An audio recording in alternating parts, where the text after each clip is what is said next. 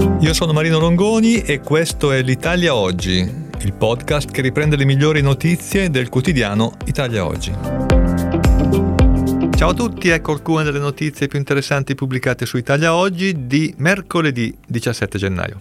L'apertura è dedicata alle pensioni, sostenibilità garantita per 15 anni. L'assetto pensionistico regge e continuerà a farlo anche nei prossimi 10 o 15 anni, ossia quando la maggior parte dei baby boomer, cioè coloro che sono venuti alla luce dal secondo dopoguerra fino più o meno alla fine degli anni 70, andrà in quiescenza.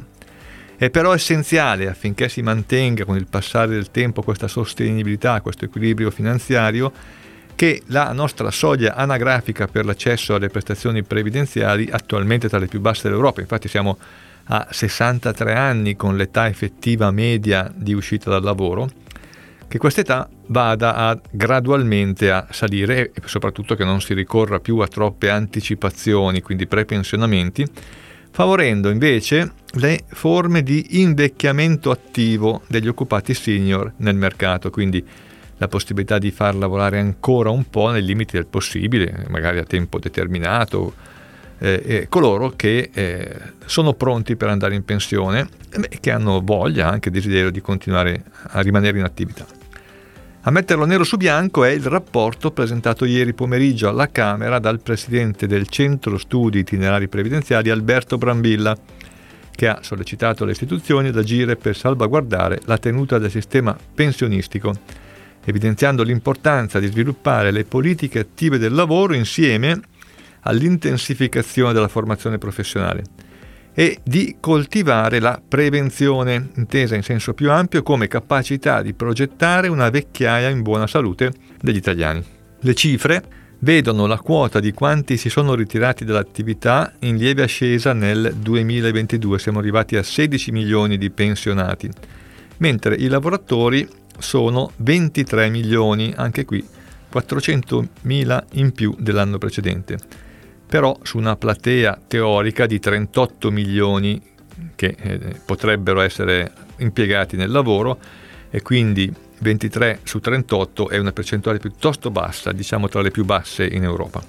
A pesare, tra l'altro, vi sono oltre 2 milioni di NEET, i giovani tra i 15 e i 29 anni che non studiano né hanno un impiego nonché il lievitare della spesa per l'assistenza. Nel 2022 la spesa per l'assistenza ha raggiunto quota 157 miliardi con un'impennata del 126% nell'arco di un decennio.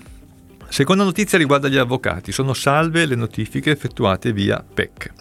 Sono definitivamente salve le notifiche via posta elettronica certificata dei difensori nel processo civile telematico dopo le incertezze dei giorni scorsi, questo grazie a un decreto del Ministero della Giustizia che rettifica un precedente decreto, sempre del Ministero della Giustizia, che di fatto aveva messo fuori gioco questo tipo di comunicazioni.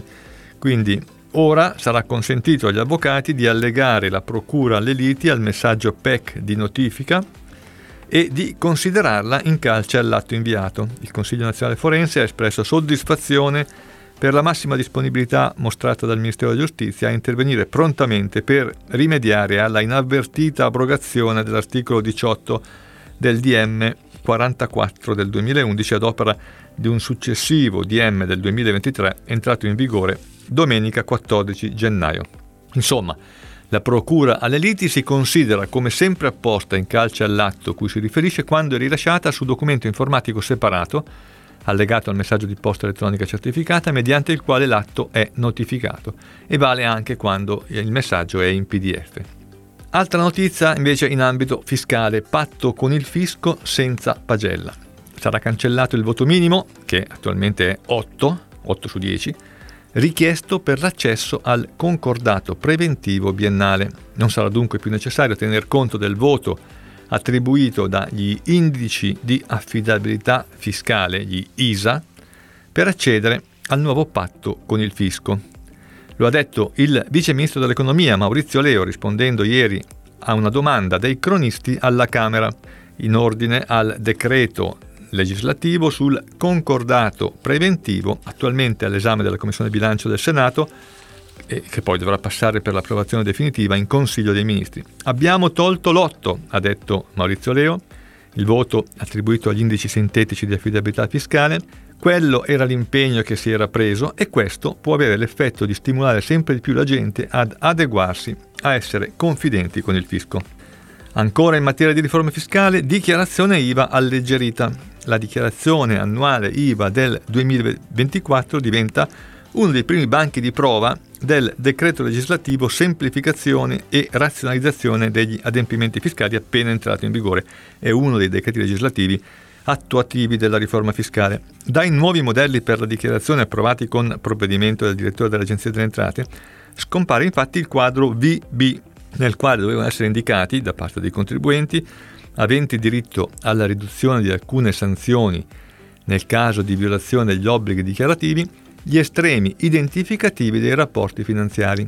Le istruzioni di compilazione inoltre danno conto dell'allungamento di un mese del piano di rateazione del pagamento del saldo d'imposta, che dovrà essere completato entro il 16 dicembre.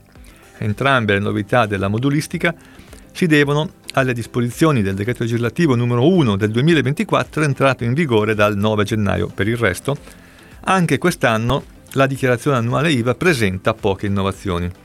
Le perdite su crediti sono deducibili a certe condizioni, questa è l'ultima notizia di oggi.